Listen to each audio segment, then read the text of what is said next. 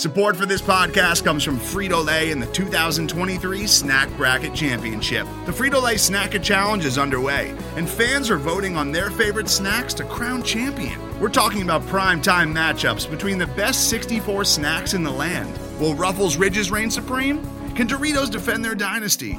Or will Smart Food use their smarts for a surprise upset? Only you can decide. Get in on all the action for a chance to win up to $1,000 or a year's worth of snacks.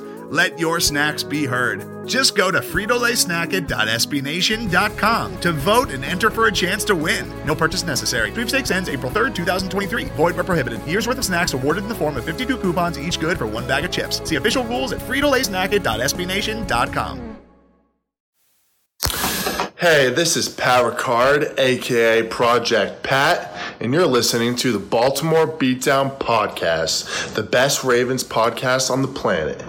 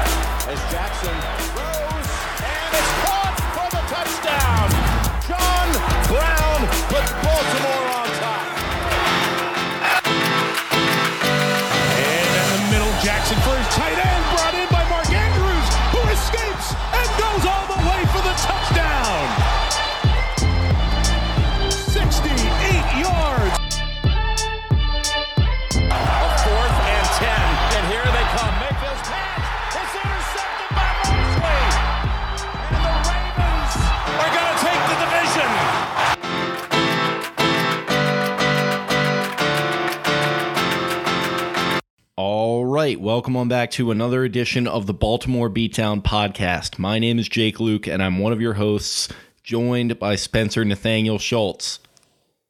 Hello, my name is Spencer Nathaniel Schultz. Jake is yelling because we just had some technical difficulties. Brought to you by Zoom, who did not treat us very well. And then the AI of Skype just tried to take us over, but we are back after a short hiatus and ready to talk more football, even though the Ravens are done forever. You know what? It's you know maybe this is for the better because those first couple attempts at recording this were fairly low T. Uh, my T is through the roof right now because I'm very angry at these technical difficulties, and I just want to jump right into it. Let's get into it. Chiefs, 49ers, they're going to play in the Super Bowl. Ravens played both of them. They are who we thought they were. Really good teams. Uh, gave the Ravens fits in both games for the most part. And yeah, should be an exciting matchup. We got two of the best offensive minds in the game, if not the best offensive minds in the game, Mr. Kyle Shanahan and Andy Reid, two masterminds who do things in a very different way. It should be fun. We've got the vertical passing attack of the West Coast offense of Andy Reid, Patrick Mahomes doing his best Lamar Jackson impersonations with the most piss poor tackling I've ever fucking seen on a single play by the Tennessee Titans. And why could they have not done that against the Ravens? I guess they finally wore down after wreaking fucking havoc in Foxborough and Baltimore and f- taking a 10 nothing lead and then the Ti- the Chiefs rained down on them. So we'll get uh, an explosive matchup. Two of the fastest teams in the NFL according to Next Gen Stats. The average ball carrier for the Chiefs is like 13.35 miles per hour, and it's like 0.01 lower for the 49ers. They're number one and they're number two. Hopefully, this isn't a rematch of uh, the Rams Patriots or a remake, I should say, of the most boring Super Bowl of all time. I love defensive football. That was not even good defensive football, it was just boring football. So we want a good Super Bowl. Give it to us. Yeah, I think this is the right matchup. And I mean, man, you want to talk about low T. Those poor Titans uh, defenders were looking like they were suffering from it with uh, old Patty Mahomes just slashing and dashing through them. I'm sure you hated to see that. I liked it very much. Uh, and this is a we're off to a good start here. I'm I'm thankful uh, that those technical difficulties kicked a little bit of a jolt into my system. Um, I did notice that your volume levels were a little low as we got started there, but it's something I've corrected, and we're not fucking going back and recording this a fourth time. So uh, glad that we're off to a nice start here, and uh, it does figure to be a fun Super Bowl to me. Uh, these, you know, you definitely make the argument that there were better teams in the AFC, uh, maybe only one, but ultimately these are two of the handful of the best teams in the league. Uh, I think the Niners, up and down, are maybe the most talented roster. Uh, their coaching staff really intrigues me. I love what the Chiefs have going on.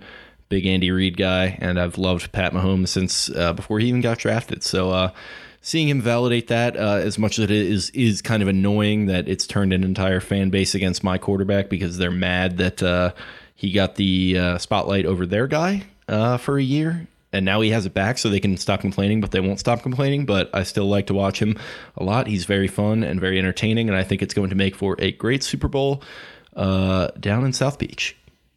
Yeah, Patrick Mahomes really is like the Steph Curry of the NFL uh, with the things he's able to do and the highlights that he makes and the big throws, the deep throws, all that good stuff. So it's been very exciting to watch that run. The Chiefs had their skin in the game last year a little bit more, as we referred to. I think that they were just ready. They were my preseason uh, AFC Super Bowl pick. I'm not tooting my own horn because my NFC Super Bowl pick was the Dallas freaking Cowboys. Sick. And they uh, started out hot with a 3 and 0 and then pooped the deck the rest of the season, uh, coming down to the Eagles, the bloody Eagles beating them somehow and knocking them out with God knows who on their offense.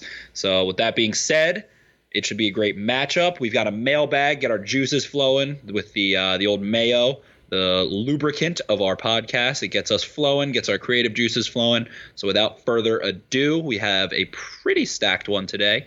And getting into it, our girl Angela Hester starts us out.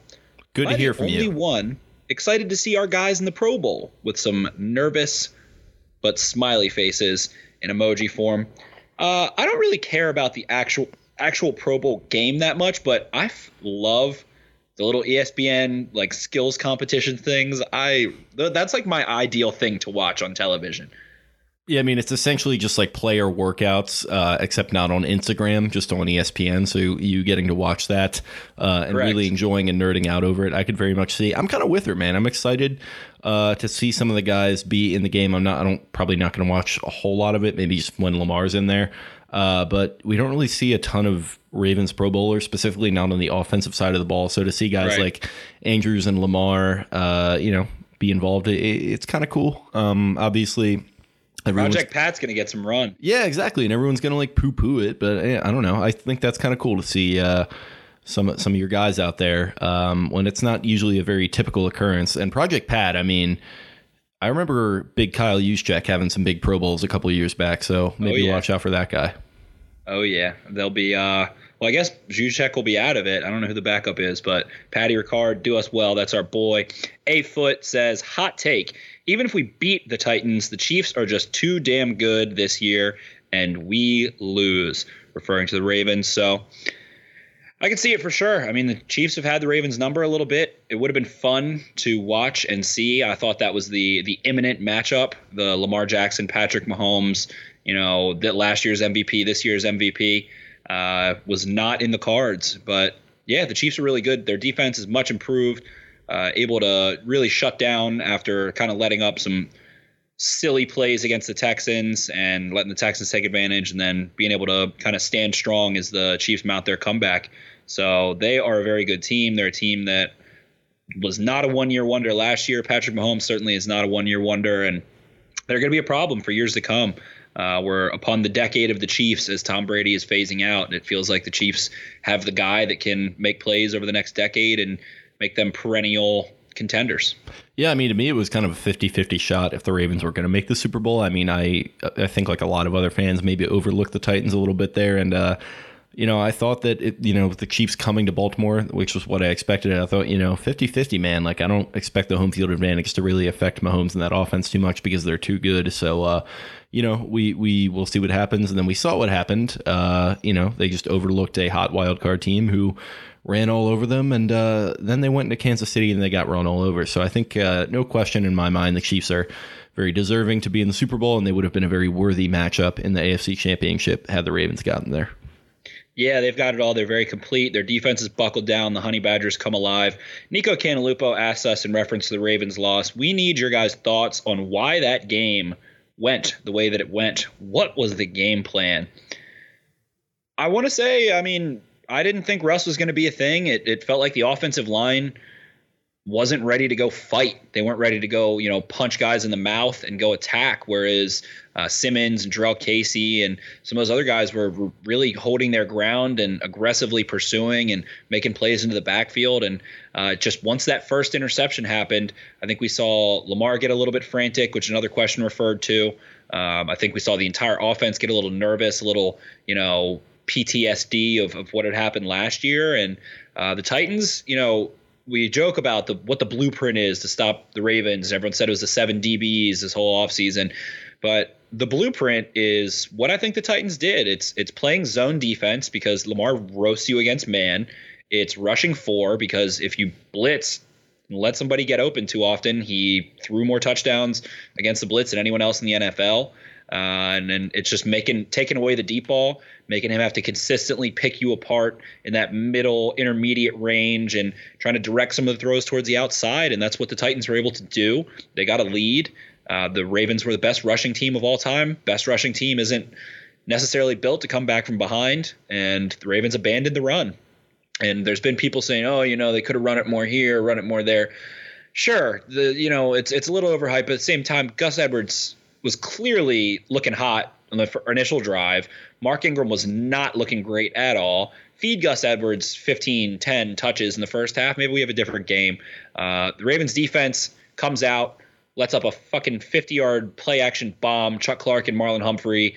Uh, you can blame either one of them really, but it, you know Chuck Clark had deep third, Marlon Humphrey had outside third, and bit on the out route, which was kind of his responsibility. And uh, that big play, I mean, Titans didn't even have to throw the ball and were able to kind of handle business. So sometimes the other team just comes and punches you in the mouth and there's nothing you can do. The offensive line played like shit. Yeah, I was concerned about the rust factor, as you know, so I wasn't overly surprised with the first half performance. And I remember kind of, you know, saying that if you can get the Titans on a first half, you know, cover, get some good value for that, that might not be the worst uh, thing because I think, or I thought in the first half that they were going to struggle. There was going to be some rust, but that they'd ultimately break out of it and win by 10 points with like a late touchdown or something to ice it. Um, but yeah, and I think that's kind of what goes into it. Like you mentioned the rushing four thing. I think the very the Titans very talented up front, and like a lot of teams tried to just rush four and play zone, but with the offensive line playing the way that they were in the regular season, uh, rushing four didn't really do anything, and it didn't really fluster Lamar too much. And uh, I think the fact that the offensive line was maybe a little out of sync in that game, and Roman was not necessarily calling a great game either, uh, it caused everything to get out of sync up front. That caused Lamar to get out of sync uh, as well. And also, I mean, look, man, it was just a bad night. Like there were drops, you know, a lot of drops. One of those was the drop that led to that interception that you mentioned that kind of turned the whole game in the Titans' favor. So I think sometimes, you know, it's just not your night. I was talking about this with Gordon uh, from PFF, uh, and he said that luck was a factor in this game. Like it kind of it sucks to say that and like it sounds like an excuse from maybe another fan base, but sometimes you're just unlucky. Like sometimes, you know, Rahim Moore misses a pass uh, that's flying to Jacoby Jones behind him and because of that you're not going to the Super Bowl as a number 1 seed. Sometimes you know, safeties get tangled up on a play, a guy gets wide open on a 50 yard touchdown, and that turns the complexion of a game for a wild card team going to play a number one. So you just, you never really know what's going to happen uh, when you're coming off of the bye week or the multi bye week in this case. And uh, I think in this case, rust was a factor and luck was a factor as well. So uh, just, you know, all around, everything went against the, or everything went for the Ravens in the regular season. Murphy's Law, everything went against them in the postseason. It just kind of worked out. it was way. the perfect storm. Yep. Titans yep. had the perfect storm happen. The, I mean, the, the part of that, the luck factor is to find in one play for me, and that was the the strip sack where you know Lamar kind of brushed off some pressure to his back left shoulder or to his left shoulder. He doesn't have front and back shoulders, um, but behind him, pressure steps up, double clutches, triple clutches, a pump fake. Ball gets stripped. Offensive line couldn't fall on it. Titans get the ball on what the 15 yard line there. So it's just the butt those touchdown kind of plays. too. I mean, there, there was just a ton of lucky plays. Yeah, it uh the the ball fell in favor for the Titans. Titans also in that game they just didn't make mistakes. Yeah, I mean that's part of it too. You don't want to take credit away from them, but uh, I mean, in a game where or in a, sport rather where it's not a multi-game series and sometimes you know sometimes the team that's not necessarily as talented or not you know playing as well they can just kind of get hot for a game and go ahead and uh, pull off a big upset, and that's kind of what happened here in my mind. Yep, and then I mean those those quarterback sneaks we touched on those before. Those were huge. The quarterback sweep and then the quarterback sneak, where shit hit the fan and weren't able to go get a foot. One of them was one foot. It wasn't one yard. It wasn't fourth and one. It was fourth and an arm's length. Uh, you would maybe like to see Lamar go up and over there, but that turned out poorly for him in the past against Cleveland in uh, Week 17, 2018, and or yeah, 2018, and uh, you know it, it was a bad storm. How many times have the Ravens gone for it on fourth down? That that was their mo, and uh, the modus operandi did not turn out to their benefit in that playoff game, and it happens. Just you know, you can hindsight's 2020. The reason the Ravens got the one seed and were 14 and two is because they went for it on fourth down, because they were the aggressor, and it just cookie didn't crumble their way that time. So it is what it is. Uh, a lot of guys coming back. It's more playoff experience for a lot of those young guys. Orlando Brown, Mark Andrews, Hayden Hurst, Lamar, Gus Edwards, you know, Snead, all these different guys are getting more experience. Ronnie Stanley, uh, Humphrey, all those guys. So it's going to be a good thing in the end. They've played those difficult games. They know what it's like and uh, they'll have a salty taste in their mouth. And the old adage is that you learn more from failure than you do from success. So hopefully the Ravens are tried and true. And if you go back and want to talk about the initial Harbaugh era of 08, you know, they got their hearts broken 08, 09, 10, 11 every year. And it, you know, allows you to see what pieces you need moving forward and where your weakness is and what your identity is. So hopefully it's a good thing for the Ravens. Uh, moving on to the next one that asks, Playoff defeat by Given Smather says, Playoff defeat, skin in the game, quote, is the inspiration he put in parentheses. For Super Bowl next year, or is it an existential crisis? So he's asking, is the playoff game inspiration or an existential crisis? Uh, what do you think about that one? right now it's definitely an existential crisis, uh, especially for some of the more uh, pessimistic or realistic, however you want to call it, fans that are kind of trying to look at it and say like, oh well, look at the 2015 Panthers. They were just kind of a hot team, and you know it looked like they were young and they were going to be around for a while, but things changed quickly in the NFL. I think that's certainly true. Uh, in some cases, and maybe that's part of what's going on here. But for me, I kind of want to try and spin things positive when it's super negative and kind of say that, look, this is a very talented young team. They retained everyone on their coaching staff and go ahead and look at the AFC representative for the Super Bowl, a team that got its heart broken big time last year in the playoffs. They should have been in the Super Bowl if not for a guy lining up literally six inches off sides, uh, and that cost them the game. And it's part of the story if they can go and even just have some playoff success next year, like win a game or two, and sort of get the monkey off of uh, Lamar's back a little bit there as a guy who's starting to build up some criticism for being a choker or whatever you want to call it in the postseason. If he's able to do that, then uh, it's part of the story, man. I mean, we talked about how the Cundiff miss and then the Evans drop, that's part of the story for the 2012 Super Bowl run, big time. Just like uh, the UVA losing to UMBC uh, I think they redeemed themselves big time winning the championship last year in college basketball. So, you know, it's if you can turn it into success, then it's a part of the story. Right now, it certainly hurts, but uh, there, are te- there are teams that have come back from worse. For sure. And again, you learn more from failure. So hopefully they're able to make things happen. And like you said, it's a young team. And for me, it feels like this team has become a roster and built to dominate the poor teams in the NFL Whereas for years prior, and especially in that meddling kind of injured Flacco post ACL thing, you know, they would play up to New England and they would play down to, you know, the Arizona Cardinals or something. Um, feels like this team is going to beat the snot out of the teams it's supposed to for a while. And that's something that is going to put you in position to make the playoffs year after year if you consistently put teams to bed that a good team should. And, you know, that's what the New England Patriots have done for so long, and so many successful franchises across sports can just dominate the lesser competition and not have letdowns. So losing in the playoffs, you lost to two playoff teams. You know, it, it happens. Uh, we've seen it. We'll see it again.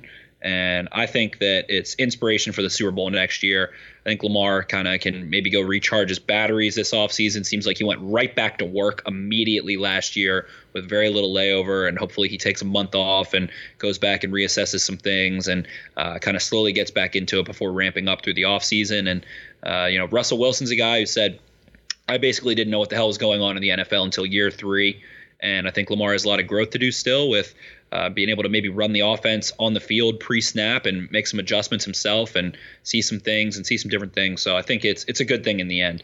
Uh, going forward, Kurtz Priya asks, "We faced much better defensive fronts than the Titans. Why did the O line suck?" I think we already touched on that for the most part. Rust got punched in the mouth. Maybe Pat Mekari wasn't quite quite ready. Uh, maybe you like to have Skura in there, a little more experience, a little more veteran. Um, yeah, I mean Yanda got pretty ran through a couple times in that game even. So I think Rust there. Titans, Titans also very talented up front. Jeffrey Simmons, a little bit of a forgotten man. The dude would have been a, top five pick last year if he didn't get injured, and they just yeah, he snagged turned him up brick shit house mid uh, first over round. the last you know month of the season. Yep, exactly. So they uh, pl- just played really well, and Rust, I guess, is what we want to credit to. Uh, Nico Cantalupo, our boy, with the season ending on that note, should be we be worried in the slightest bit for next year? Like, no, I think you should be pretty optimistic about this team, especially with all the turmoil that happened last year and the uncertainty and seeing how Eric DeCosta that that's the thing to be most excited about is seeing how Eric DeCosta was able to kind of guide this roster and the amount of moves that he made in the draft and with undrafted free agents and Earl Thomas and letting CJ Mosley walk and bringing in Mark Ingram. I mean, Marcus Peters, of course, is probably the biggest one of them all. And the entire defensive overhaul in the second half, being able to have a guy that is aware and seems like he's on the horn with every possible trade. He's everywhere. He's very thorough and investigates every situation. The Ravens' name is always thrown into a hat on free agents that might be of note and things like that. So seems like he's ready to keep this team where it needs to be, and that's why I think you should be excited moving forward. It needs to be said that there are very few coaches in the NFL that handle adversity better than John Harbaugh, in my mind. Like they've had some very tough losses, and he's always managed to, maybe not always, but most of the time has managed to bring his team back from them and to be very competitive. I mean, they were sitting there at two and two, and it looked like their season was over, and he gives them a gut check talk, and they turn around and they don't lose another game until this one. I mean, and, and that's just one example. I mean, you look at 2011, they come back and win the Super Bowl the next year. 2008, Flacco was a rookie. He manages to build off of that and have a very nice career here.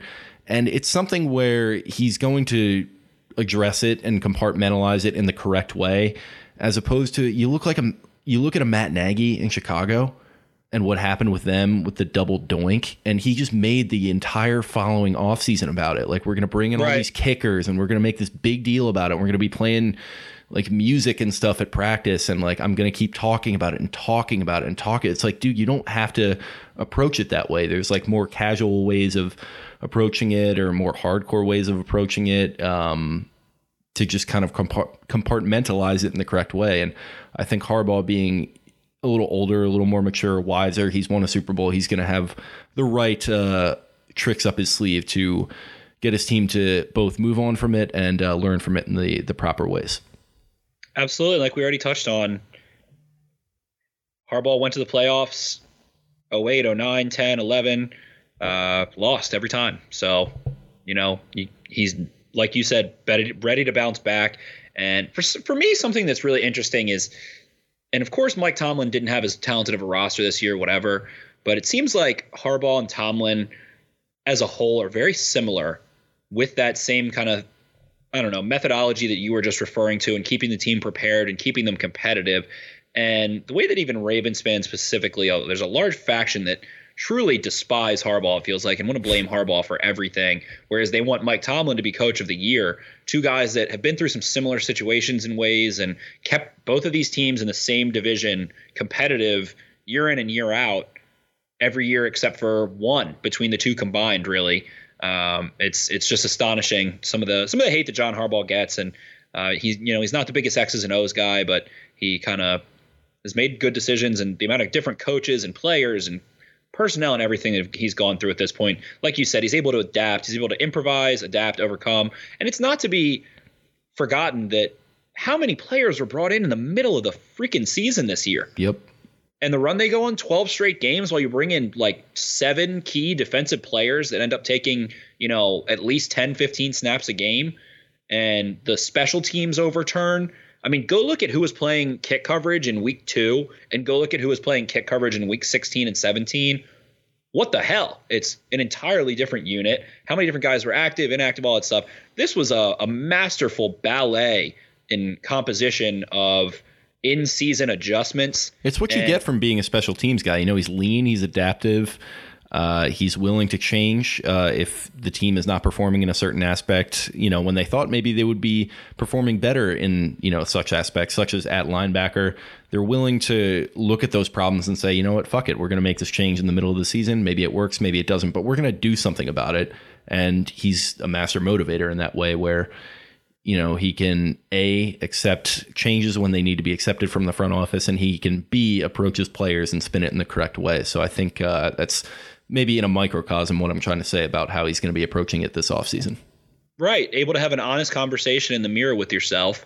And Eric Weddle's going on Twitter and kind of talking about some of the Jaguar situations and stuff and saying that's why I love the Ravens organization because they're honest with their players and they love that. If you tell somebody, you know, you're going to be getting all this time, you're safe here, blah, blah, blah, and then you go cut them three weeks later, they're going to fucking hate you.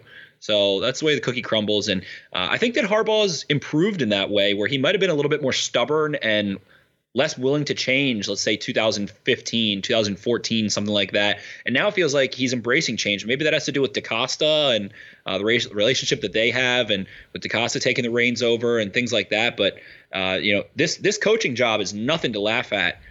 Bringing, go look at the DB room, how decimated it was at one point, bringing in Marcus Peters, getting him adjusted to the point where he's getting a pick six his first game, taking significant snaps his first game, binds for all those guys. It's it's really crazy what they're able to do, and I think it goes overlooked now uh, as the recency bias or just the recency sting, I guess, kind of shows some disappointment. But this was a memorable season for me, for sure, as uh, you know, fan of the Ravens.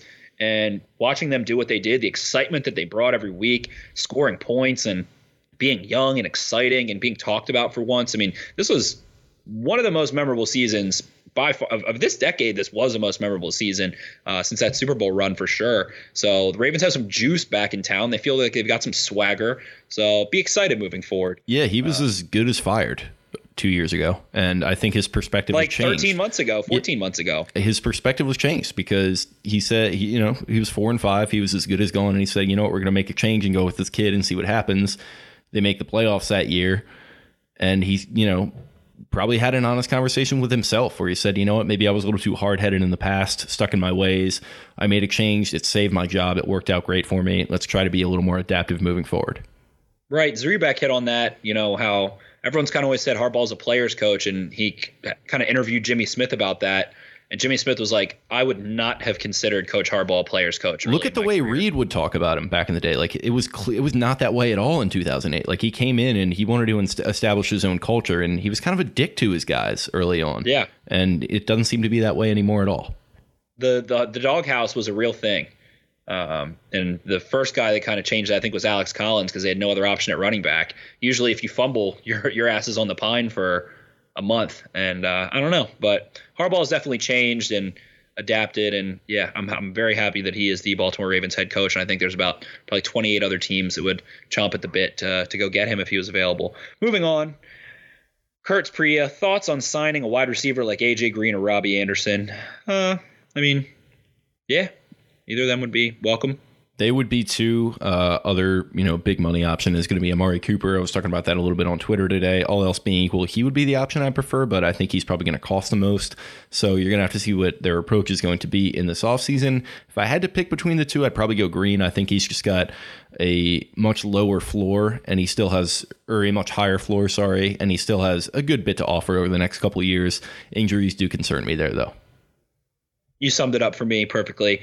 Uh, Ecto Cooler, your boy, says apparently Ed, Ed, uh, Edgar Morsk asked, What needs do the Ravens need to fill during the offseason? I think we're a little bit early uh, to Mr. Morsk to answer that question because you got to get through free agency and kind of see what guys they let hit the open market if they're going to be negotiating with Pierce or. I mean, Pierce's contract, eh, according to Spotrac, his market value is like four million a year and that's a bargain. That's a bargain. I thought he was going to be a guy that's getting you know eight, nine, ten million on the open market, but the that whole nose tackle thing has kind of disintegrated uh, on the open market. You know, guys like Snacks Harrison got the fifty-five million dollar deals. Brandon Williams, same thing, and uh, maybe that's not the case. So we'll see who they bring back. We'll we'll address that once uh, push comes to shove. I think. Yeah, uh, you know, obviously the big ones are always going to be wide receiver. It's not as bad as it usually is because you have two young guys that you can build on. I think one is a more sure thing than the other, but I think Boykin can at least be a rotational guy. Uh, you know, as his lowest, you know, possible floor for his career. Snead is going to be around for another year. He's fine. Uh, I saw Roberts mixing it up with uh, Ryan Mink on Twitter today. I think he's as good as gone, uh, especially after a rough playoff performance, which he does not want to hear about, apparently.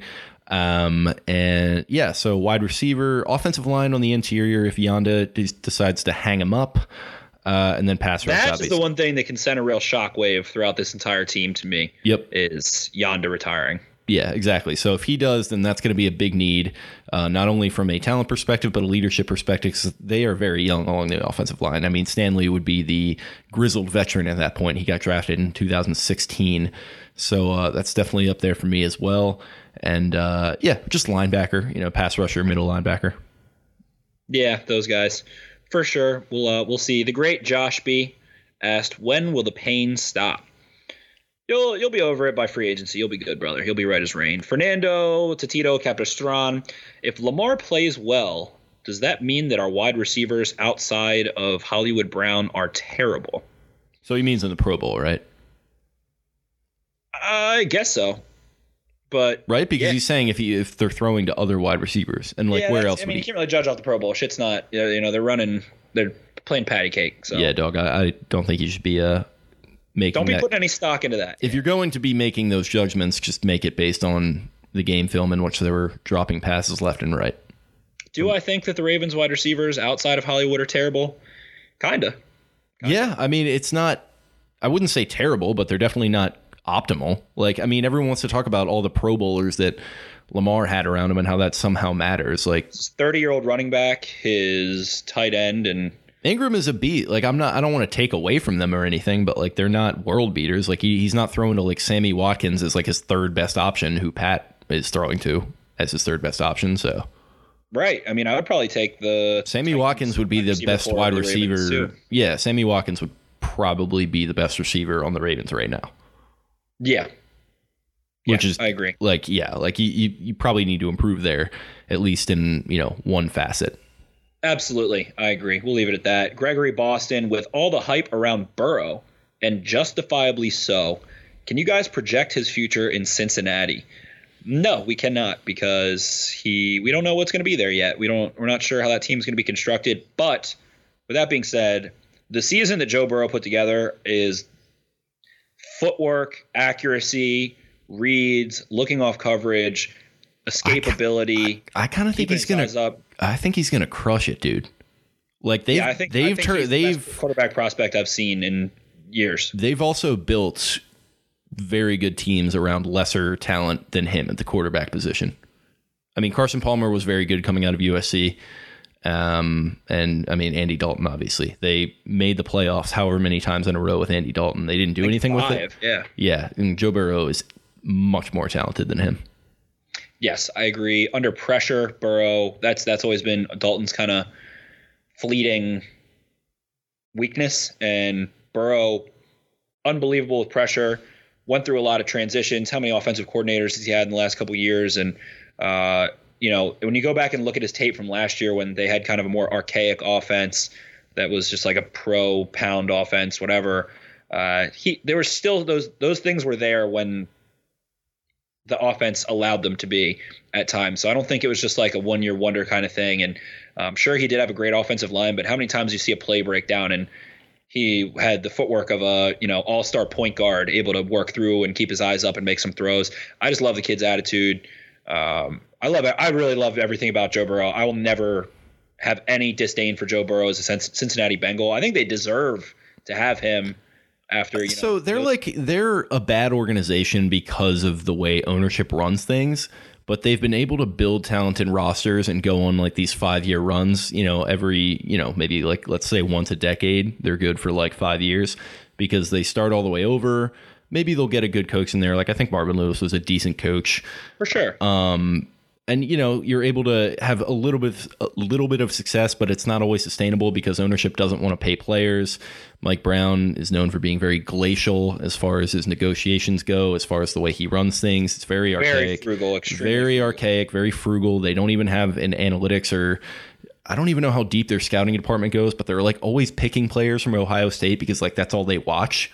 So like it, it's a weird organization in that sense, but I think they can at least have you know a several year run with Burrow at the helm where they're winning a lot of games. I love the guy too.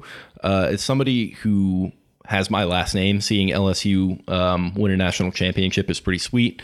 Uh, Coach O sounds just like my grandfather used to sound. So uh, very very endearing to see the the Cajuns get some some respect, and with Burrow showing them respect in the way that he did with his uh, nameplate on his senior night, I thought that was pretty nice. So I like the guy a lot. Very cool kid. He is cool. He is very cool. And some people kind of like or think he tries too hard or something. I don't think he tries hard at all. I think he is uh, just doing him. I love his interviews and stuff. So I'm a, a big fan of Burrow. I will always be a big fan of Burrow. I think since he deserves a quarterback they can get behind. Um, and Cincy fans aren't terrible. Cincy fans have never bothered me, so also they deserve it. Last couple questions: Kenneth Murray or Isaiah Simmons? Asked by B Rose 931. That is like Ferrari or Ford. yeah, I, I, I, no Ferrari or like Infinity. That's just a movie, movie ref for you. Yeah, yeah, yeah, yeah, yeah, yeah. But I'll go. I'll go Infinity. Um, I like Kenneth Murray. He's kind of Kenneth Murray to me is like a good, strong safety. Like he's a good box safety. I watched about six games of his. He's one of the guys this week I went and really buckled down and watched. And uh, I've never seen him make a play after touching an offensive lineman, like once. Uh, I don't know if he can do it. I don't know if Oklahoma wanted him to. If he's clean, he can go hunt guys down, and he's great. Has kind of that Devin Bush esque ability to go hunt uh, skill players. But I didn't see him. And Big 12 is like, you know, fast pace, all that shit, whatever. But I didn't see him in, involve himself in any messes. So I, to me, he's not a Mike. If you don't know how to He has been yeah. heavily linked to the Ravens going back several months. I think part of that being the Oklahoma connection because they're kind of the new Bama around these parts. But isn't it like isn't Simmons like a projected like top five or ten guy and Murray is like in the bottom half of the first round? Isaiah Simmons is probably the best skill position player in the draft. He reminds me of Derwin James, but plus and can go engage with an offensive lineman. He's as fast as any receiver. He is as I mean, he's a good pass rusher. He had like a really high success rate on pressure for when he rushed and blitzed and stuff. He is a per- fluid hips, great feet, can cover a wide receiver and come downhill and you know get through a mess, tackle offensive linemen. So it's no comparison. Isaiah Simmons very well could end up being the best player in this draft. Um, of guys of those top level guys, I haven't watched a ton of Chase Young like snap to snap. Uh, Same thing happened with Nick Bosa last year, just because they're so out of the wheelhouse of the Ravens' possibilities, and everyone else just already uh, says that they're like the greatest. So I'm like, all right, well, I'll just you know let them go. But uh, I've watched a lot of Derrick Brown, and I've watched a lot of, a lot of Isaiah Simmons. Those three guys probably for me are, are especially defensively the best picks in this draft. So I don't think that Murray necessarily holds a uh, candle to Isaiah Simmons, but who knows? Maybe I'm wrong. Maybe Kenneth Murray's a beast. Yeah, we'll see. Uh, a little bit of buzz at the Senior Bowl today that the Ravens were talking to Terrell Lewis from Alabama, so it would seem that they are eyeing up pass rushers potentially. Uh, but you know that could also just be them doing their homework. Yes, and they also spoke with uh, KJ Hill out of Ohio State, who Ohio State just breeds those freaky route runners that have some juice that can get separation. Uh, they also talked with Quartney Davis, Quartney, Quartney, Quartney. uh, Quartney Davis. I watched his tape. He did not have a ton of production. I think Kellen, uh, what the hell's his name? Kellen, Mo- Mond, Kellen, Kellen Mond. Yeah, yeah, yeah. Brain fart for a second. Kellen Mond stinks. he sucks, dude. he stinks. I just But- I stopped watching Texas A&M games like whenever they'd be on because he bored me so much. Yes, he's like a shitty version of Josh Dobbs or something, like not as athletic or like as tough and fucking sucked. But uh, Quartney Davis, I really, really, really liked him as a mid round option. Uh, I would kind of liken the way the feelings I get from him, and I know Demarcus Lodge. I don't even know where the hell he is, but kind of gives me a little bit of Demarcus Lodge vibes. Uh, he's a little shorter than that, and he can definitely get some separation. Mid round guy that I love, love, love, love, love. Uh, as a as a fourth round or a fifth round guy if the Ravens don't really address receiver early or even if they do. So uh, they also brought in Appalachian State inside linebacker and well not brought in but met with uh, Appalachian State and linebacker and someone else I can't recall. But uh, yeah, making some moves there. And yeah, pass rusher will be addressed. It has to. Yeah, I mean, you got to think so, especially with the questions going on, uh, you know, surrounding Judon and Pierce and everything. So uh, you have to think they're going to be taking a stab at it for a second year in a row after picking Ferguson in the third round, who is also presumably going to get some chances this coming year. Yeah, I really like what I saw out of Ferguson. Um, just had a little weakness, uh, kind of like play recognition was the only thing that really stuck out. Kind of didn't know exactly where the ball was on some some reverses and some play actions and play fakes and stuff like that. But uh, with experience, we'll see if he can improve. Uh, but yeah, the pass rushing position is wide open. I did go and look at a couple guys. Should we had to break first? Uh, yeah, let's go ahead and cut it there, and then we will bring it back around after break. Yes, sir.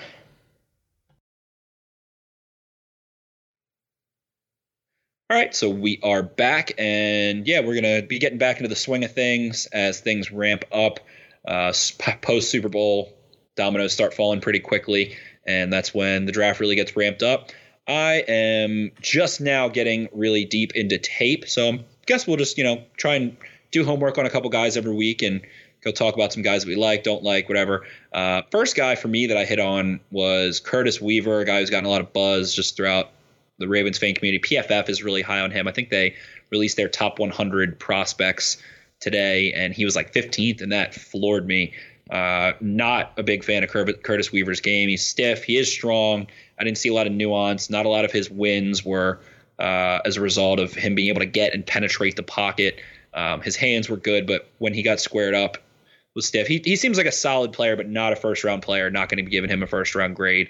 Uh, that's a guy for me. Are there are there any edges that you've seen so far, Jake, that you like? As far as edges, I mean, I have watched a little bit of Chase Young, more so just like 2018 stuff, but he's kind of really the main one that I was looking at, and he's obviously not going to be uh, in their plans. I've watched a little bit of AJ Epenesa as well. Uh, it feels like he's probably going to be mid first round, so maybe you could see them do something like what the Saints did with Marcus Davis, Davenport, where they jumped up to draft him and kind of fill that need at pass rusher. I don't necessarily see see that happening. Uh, but other than that, I've kind of not really gotten too deep into the sort of guys that are going to be in their you know range or wheelhouse there at the end of the first round. I noticed uh, Daniel Jeremiah's mock draft today. So he does have them taking Murray at 28, but after him, you have Zach Baun out of Wisconsin going 31 to the Chiefs. Uh, he says Baun can play on the edge or off of the ball. His athletic ability and versatility would fit well in Steve Spagnuolo's defense. So I don't know if that's a fit that you could see necessarily. Haven't gotten into Baun yet. Uh, from from things that I've read, he's a little stiff. He's a power player, whatever. Uh, so I'm not going to buy into that before I watch. I did I did end up uh, diving a little bit more into receivers this week. A couple guys I looked at were for the first time I really looked at Henry Ruggs a third, and we were talking about this in the Slack chat. He he's perfect to me. Um, I, I, mean, I know how good CeeDee Lamb is. I'm a huge CeeDee Lamb guy. Uh, Jerry Jeudy obviously is such a filthy route runner and has the whole package. And everyone wants to say, you know, maybe he's the best prospect since Julio, things like that. But Ruggs to me is a special, special player that would give the Ravens offense a dynamic speed demon a little bit more so than Hollywood. Hollywood feels like he can really work the intermediate and run some dig routes and some comebacks and things and uh, some underneath stuff, and he can kind of slip in. And of course, he is a deep threat, but having another burner like that, I think I, I'm more on board with than maybe bringing in, you know, the big possession guys. People talk about Collin Johnson and uh, maybe Michael Pittman, who I haven't gotten to dive into yet, but people are saying he can't separate that well. But uh, I, I think Ruggs is the total package. The violence that he plays with at the speed that he's a- capable of achieving, I have never seen before in a receiver. With him being able to run through contact and kind of slip through hand tackles on his legs, also blocking and just yeah, fighting for to me yards. with him, it's like the physical ability is incredible, but it's also the versatility. Like The blocking is there. The blocking willingness is there, which obviously is big in this offense. They would give him the ball out of the backfield. Uh, so to me, like I, you know, Jeudy might be the better receiver, but I think the versatility with Ruggs adds to his value a lot and makes him a really good fit for an offense like this. Absolutely, and I think the Ravens are just need one more burner because they really only have Hollywood, and of course Lamar's fast as hell. But uh, of the other guys, no one's going to be able to run away from you. And if teams want to start playing zone against Lamar because you can't really play man, you need guys that can beat zone with speed, and that's like Tyreek Hill. Uh, Stefon Diggs is a guy who's been able to do that, and guys that can run through a zone and still get open, uh, kind of just outrunning it. And that's something that makes the Chiefs so dangerous with all those speed demons that they have. And the Ravens lacked the big play ability to come back from the Titans and to come back against the Chargers. They had to really like nickel and dime down the field and get some chunks. They had a couple big plays, but weren't able to just go the distance and, and break it open. So if this team wants to be able to uh, build the defense to keep a lead a little better and build the offense to uh, come back when they are trailing a little bit better, I think that would make a lot of sense if those were the two kind of directions they want to steer. And for me, Ruggs is the perfect guy. Uh, he people try to say that he's not a quote unquote nuanced route runner or something like that. I think that's BS. I saw him break off routes beautifully. He uses his hands to fight off defenders to get separation really well if he's running a comeback or uh, you know running a quick slant. He had really good hand usage and really his physicality was shocking. I saw something that said he was clocked at 24.3 miles per hour this year at some point. I don't know if that was with pads on or what, but Tyreek Hill's the fastest he was ever clocked by next gen stats is like 22.8. So that means he is significantly potentially faster than Tyreek Hill. I will trade everything to get Tyreek Hill on this team. Someone like that that can create off of bubble screens and things like that. So of the week, that's my guy that I've really fallen in love with as a prospect. Um, I know that you've been on that boat for a little while, but I, I just hopped on. Yeah, I have, and also uh, you've got Laviska Shenault, uh, kind of in that same range, at least here on this uh, Jeremiah mock draft. He has them going to the Packers at 30 saying that the Packers do not pick wide receivers in the first round, but Shenault is more than just a receiver. He can line up in the backfield and move around the formation to create mismatches in Green Bay's favor. So to me, he's another guy who I think incredibly versatile. I like his size. He kind of reminds me of like a Sammy Watkins, Dez Bryant type of guy size wise, but he's just a, you know really explosive player. He's just chopping that wood catching the ball, you know, around the sticks, and then like sometimes he occasionally breaks big plays. So uh, I really like him a lot, and I think he'd be maybe if you can't get Ruggs, he'd be a nice uh, complementary piece to settle on uh, if it comes to that. I agree, and neither of those guys for me are like a, you know, 90 catch guy, and especially not in the Ravens offense, but in any offense. I don't, I don't think either of them are like a 90 catch guy uh, that's, you know, going to be like a prototypical number one in the mold of DeAndre Hopkins or Julio or things like that. But uh, both of them definitely have game breaking ability. I don't. I see Shenault as a little bit more of a Swiss Army knife than as a receiver, um, which is the one thing that makes me a little hesitant. He does get separation. He has a little bit better uh, contested catchability and some things. He wasn't asked to run a lot of routes over his first couple years. Uh, he was a little bit more at Colorado. He does line up all over the place. One thing I do like about Shenault is you can see him kind of adjusting tight ends and wide receivers of the line. He seems like he has really high IQ of where everyone else is supposed to be and what his job is. Um, I think he's a little little bit more raw but not as raw as uh, let's say Ravens historical. Love to say how raw he was. Breshad Perriman. Sick. I think he's a little, little bit more uh, in depth than that. But moving on, then I got into Brandon Aiyuk from Arizona State. He's been a really hot name in the old Ravens Twitter community. Uh, from him, I saw a lot of Stefon Diggs. He has really slight, sudden movements on vertical routes, just little false steps that are able to create a ton of separation.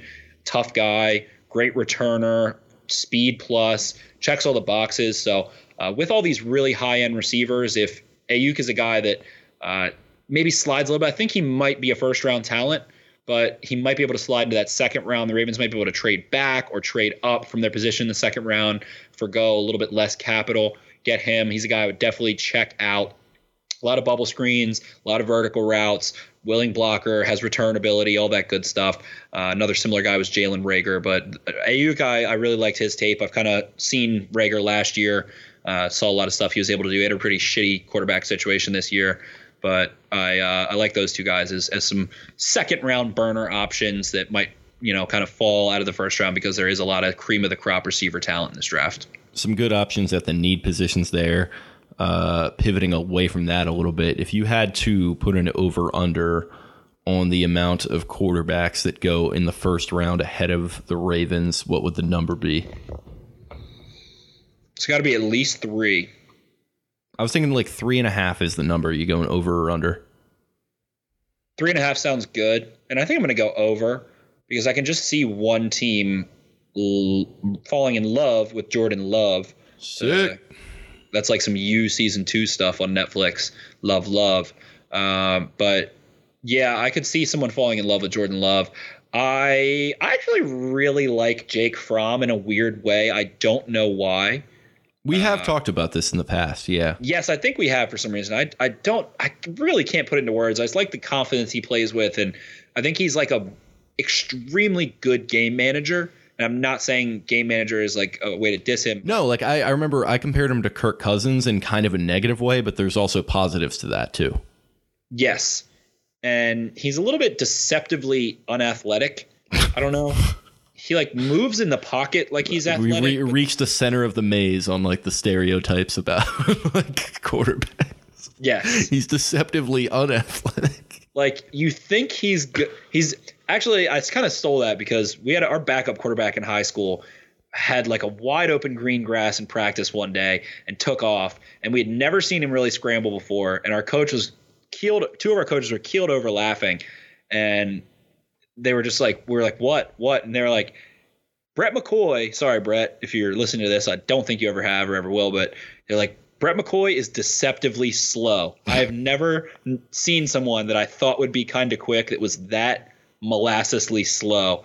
And uh, that's kind of how I think of Jake Fromm. Like, he looks like he should be able to move and scramble, and he kind of can't. But He's just yeah, he's a little immobile back there. Uh, you you want him to like with his size, like I yeah. Now that I think about it, I know what you're saying. Like he's got good size and he's built. like Big Ben sized. Yeah, right. And like you, you'd think like with the gumption that he kind of plays with that he'd move around a little bit more, but it feels like he doesn't play off script a ton, which is kind of one of my criticisms of him. It feels like he played within the Georgia offense a little bit too much. It's like, come on, dude, let it rip a little bit.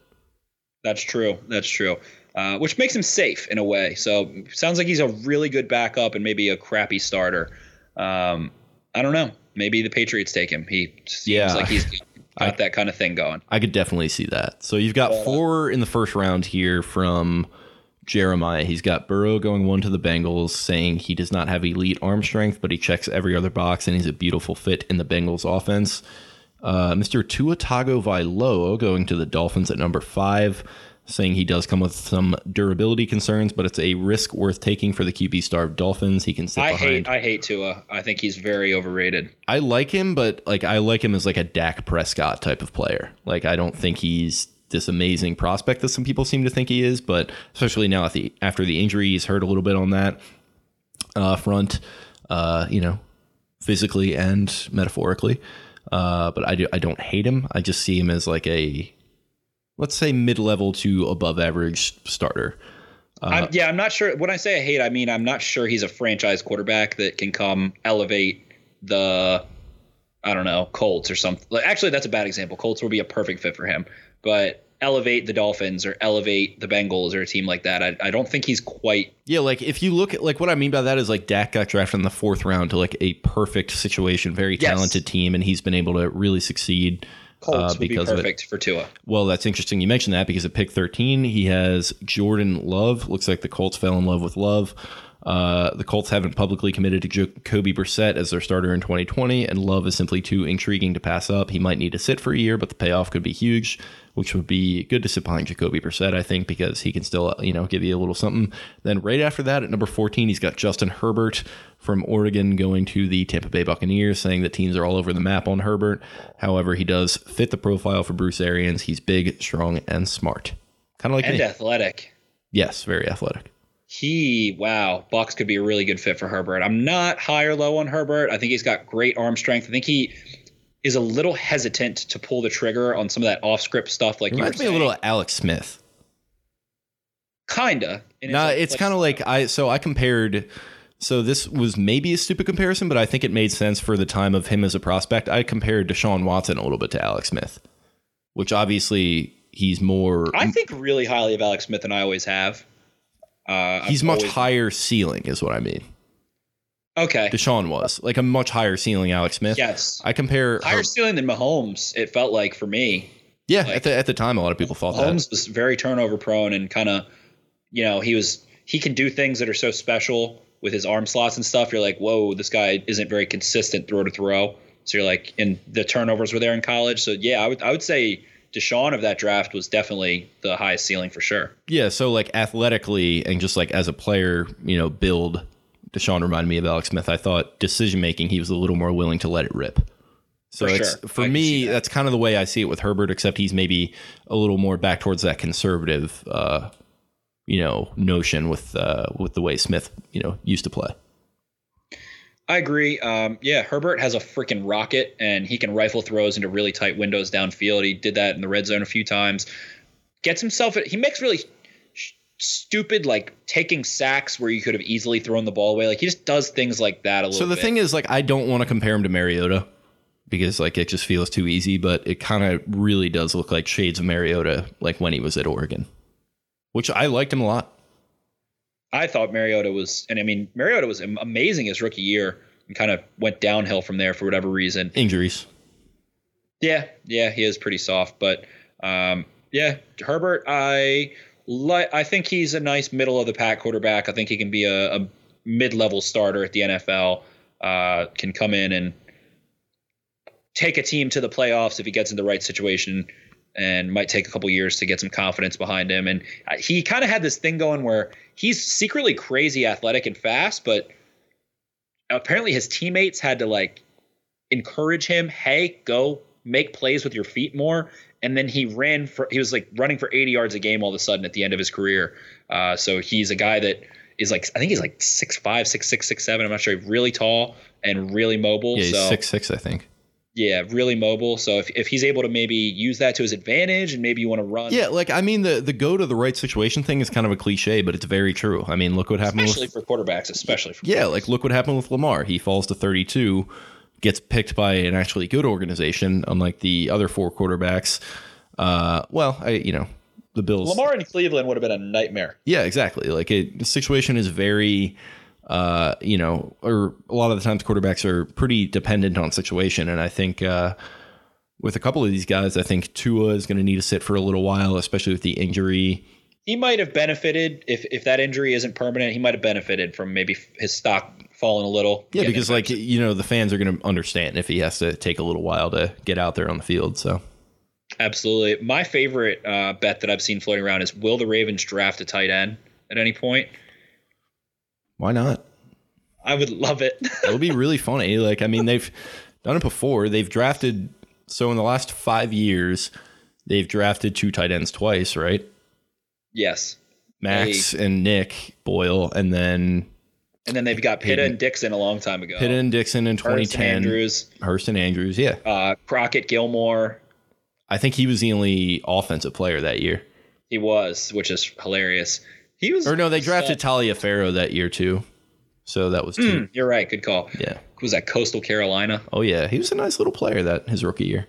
Yeah, they tried to transition him to fullback, but uh, yeah, fullback class looks pretty weak in this draft. Kind of no real complete player, no Hockenson, nothing like that.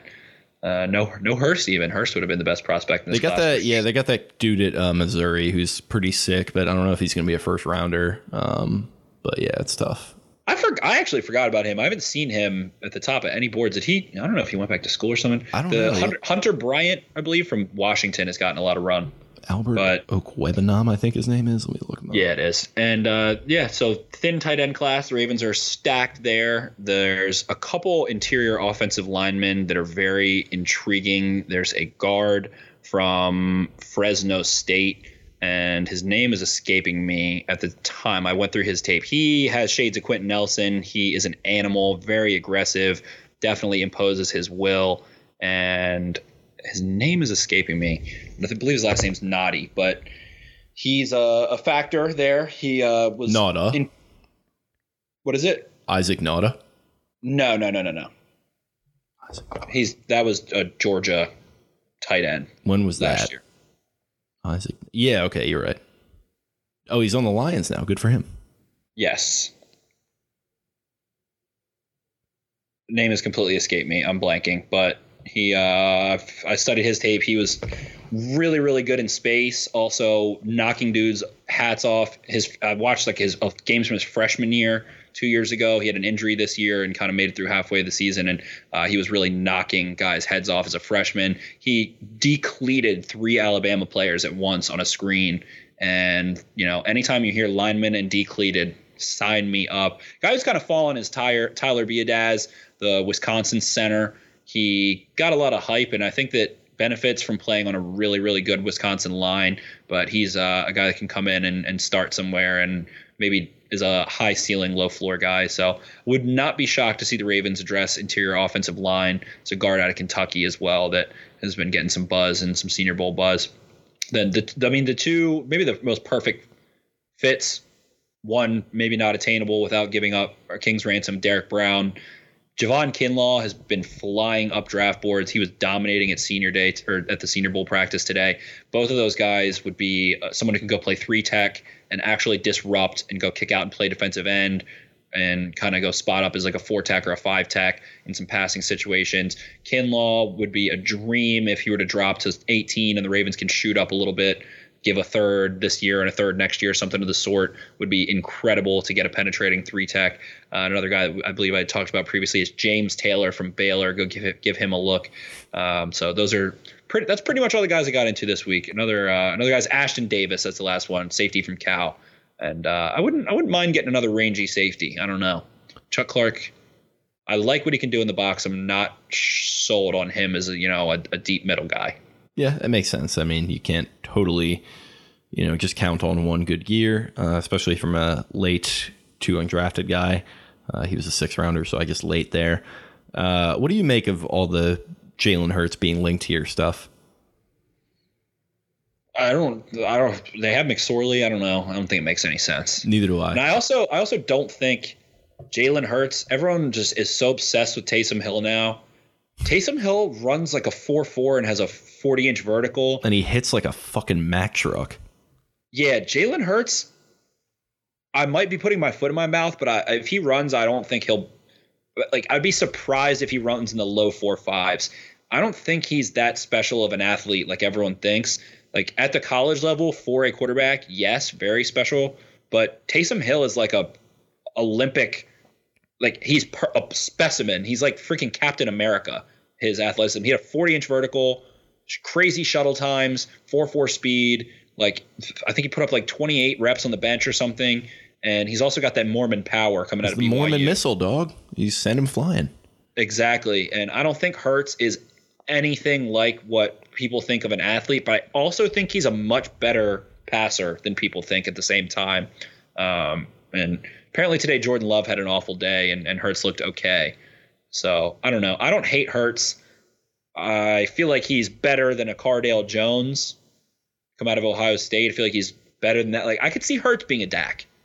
Yeah, no, that's an interesting comparison too. I think. I think uh, weirdly, he and Tua kind of remind me a little bit of each other, with Tua being the higher ceiling prospect. But uh, you can see why they were both fits, and you know what Saban was trying to do there with his offense. Right. So I think that Hurts has a, maybe a hair more speed than Dak, uh, not quite as powerful, but um, I think he is a, a guy who can develop as a passer and again, right situation. And he's been such a pro, such a great guy. It seems like from the outside, at least, uh, in his time moving on. And uh, at the Senior Bowl, he did the split helmet where it was half Bama, half Oklahoma. So he's you know not salty towards Alabama at all. And he was such a modest king after Tua came in and won that national championship two years ago, and the way that he handled that, and how genuinely happy he felt for Tua. It's the kind of guy that you know is is just gonna be good vibes. And maybe he is a career backup. Maybe he ends up being like RG three, who's a guy that you know feels like all his teammates love, and is gonna come in and be able to give you a good scout quarterback and step in when his number's called. So we'll see what happens with Hurts, but I don't think he's uh, counted out as a passer as much as others do. Yeah, I think uh, some people kind of go a little too crazy uh, with that. I mean, it is stupid saying he should, you know, work out at other positions, I think, but, you know, we can maybe just settle in and let the guy do what he wants to do. He said he's going to be a quarterback, so that's what's going to happen. And uh, yeah, that's the end of that.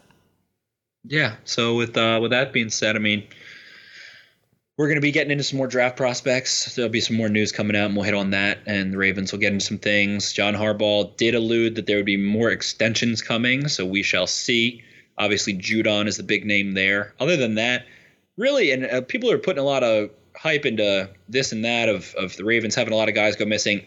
I genuinely feel that if they let everyone other than Judon go for the most part, I mean, I would like to have Jimmy Smith back. We've touched on that, but if they let everyone other than Judon go, I think they could replenish and be fine, and they still would have a ton of starters coming back. So, um, not crazy worried. I mean, Pierce would be a loss. Onwuasor to me is not huge. Brandon Carr, Jimmy Smith are, are both tough to lose, but I mean, they've shown a good. DeCosta seems to be like the number one proponent of DBs in the world. So I'm sure he would find someone. Iman it feels Marshall. it feels like the first time in a long time that the Ravens had a very successful season, and they don't have more than one high level starter set to leave. Right. And we don't know what Judon's future is, but I think the Ravens like him in this system. I love Judon, and he didn't play great in the playoff game, but Nobody did. uh, he's that. Yeah, exactly. They weren't prepared, so that shows to poor coaching. Yep. And can't blame a player for a coach's poor performance, and can't blame a coach when a player doesn't execute. So we will never know the workings of what exactly went wrong, but we can uh, do our best to assess and move forward. But I'm excited. I'm excited for this offseason again. I enjoyed last offseason in retrospect, but I was not as excited. I was very uncertain of how things would look, and I don't think until I kind of saw Lamar throwing in training camp and how much time they were spending and kind of what the offense was looking like and the direction they went in. So I was pretty hesitantly kind of nervous and anxious at this time last year about what was going to happen moving forward. But now I feel very confident. I think is going to be a fun off season. The draft is going to be a lot of fun, and we'll be geared up and trying to bring you guys some some coverage at least weekly on what's going on. Yeah, I mean, I was pretty excited. I thought they were going to be, you know, a little bit above 500, maybe at 500, uh, depending on how things broke. Uh, but I'm always excited for the offseason. I think it's a fun time watching the team building take place. And last year it was uh, obviously a ton of fun with a new franchise quarterback uh, entering the fray, and uh, he seems to have solidified himself. So uh, at this point, all they got to do is build up around him. And that seems like a pretty fun prospect, if you ask me. Absolutely. Ravens just my general thought going into it: one dynamic, speedy playmaker somewhere, and uh, a three tack that can go get sacks. Yep, I would say continue building out the depth because that's kind of what kills you uh, when you get into the playoffs. That not being prepared. I mean, you should be prepared, obviously, but uh, the deep teams uh, make it deep. If the That was- Ravens, that was let's just deep, say man. hypothetically, go next year and like are a wild card team and win a game or two, I'm gonna be so uh, it's gonna like piss me off. If they're a wild card game, or then they win a game or two. If they're a wild card seed, like the five or the six, and go on the road and win a game or two, that's gonna infuriate me after two Yeah. playoff losses. Yeah, I That'd be mean, very- I get it, but I'd, I get it, but I'd just kind of be happy to see them win one. It would be annoying, but of course I would be happy. Yep. So I guess uh 65 minutes running here. We got plenty of thoughts. Uh great mailbag, great to hear from you guys. Uh I know it's obviously been a little over a week, uh so nice to get one of those off and then got like over half an hour of draft talk, which I don't even know if we were expecting, but uh yeah, it was it was a good talk, buddy. Nice nice job. I would consider myself about 10% into like my usual like how deep I get and it usually peaks right about April. So I'm not deep. I'm not into my, you know, sleepers and all that crap yet and overanalyzing stuff. But uh of those guys I touched on I really like so far and we'll keep it coming and give us your thoughts, reach out to us on Instagram. Keep diving into it with us on Twitter. We love hearing from you guys and I NFL draft is my favorite thing that exists. So it will be fun getting into it and the good old NFL combine. You guys know how much I love workouts, and uh, that's that that's the big one. Exactly. The underwear Olympics. I mean, this is this is your time of the year, my man. Uh where where can they interact with us on Twitter?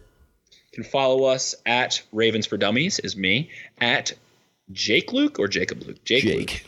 At Jake Louque at podcast beatdown for our general Twitter on Instagram, Baltimore underscore beatdown, whatever. You guys probably follow that one already. Can never remember if it's just be more. It is Baltimore underscore beatdown. Yeah, it is. For all that good stuff, go to BaltimoreBeatdown.com. We'll be getting into it, getting into some existential off-season banter and some big picture stuff. We're gonna have some guests coming on in due time.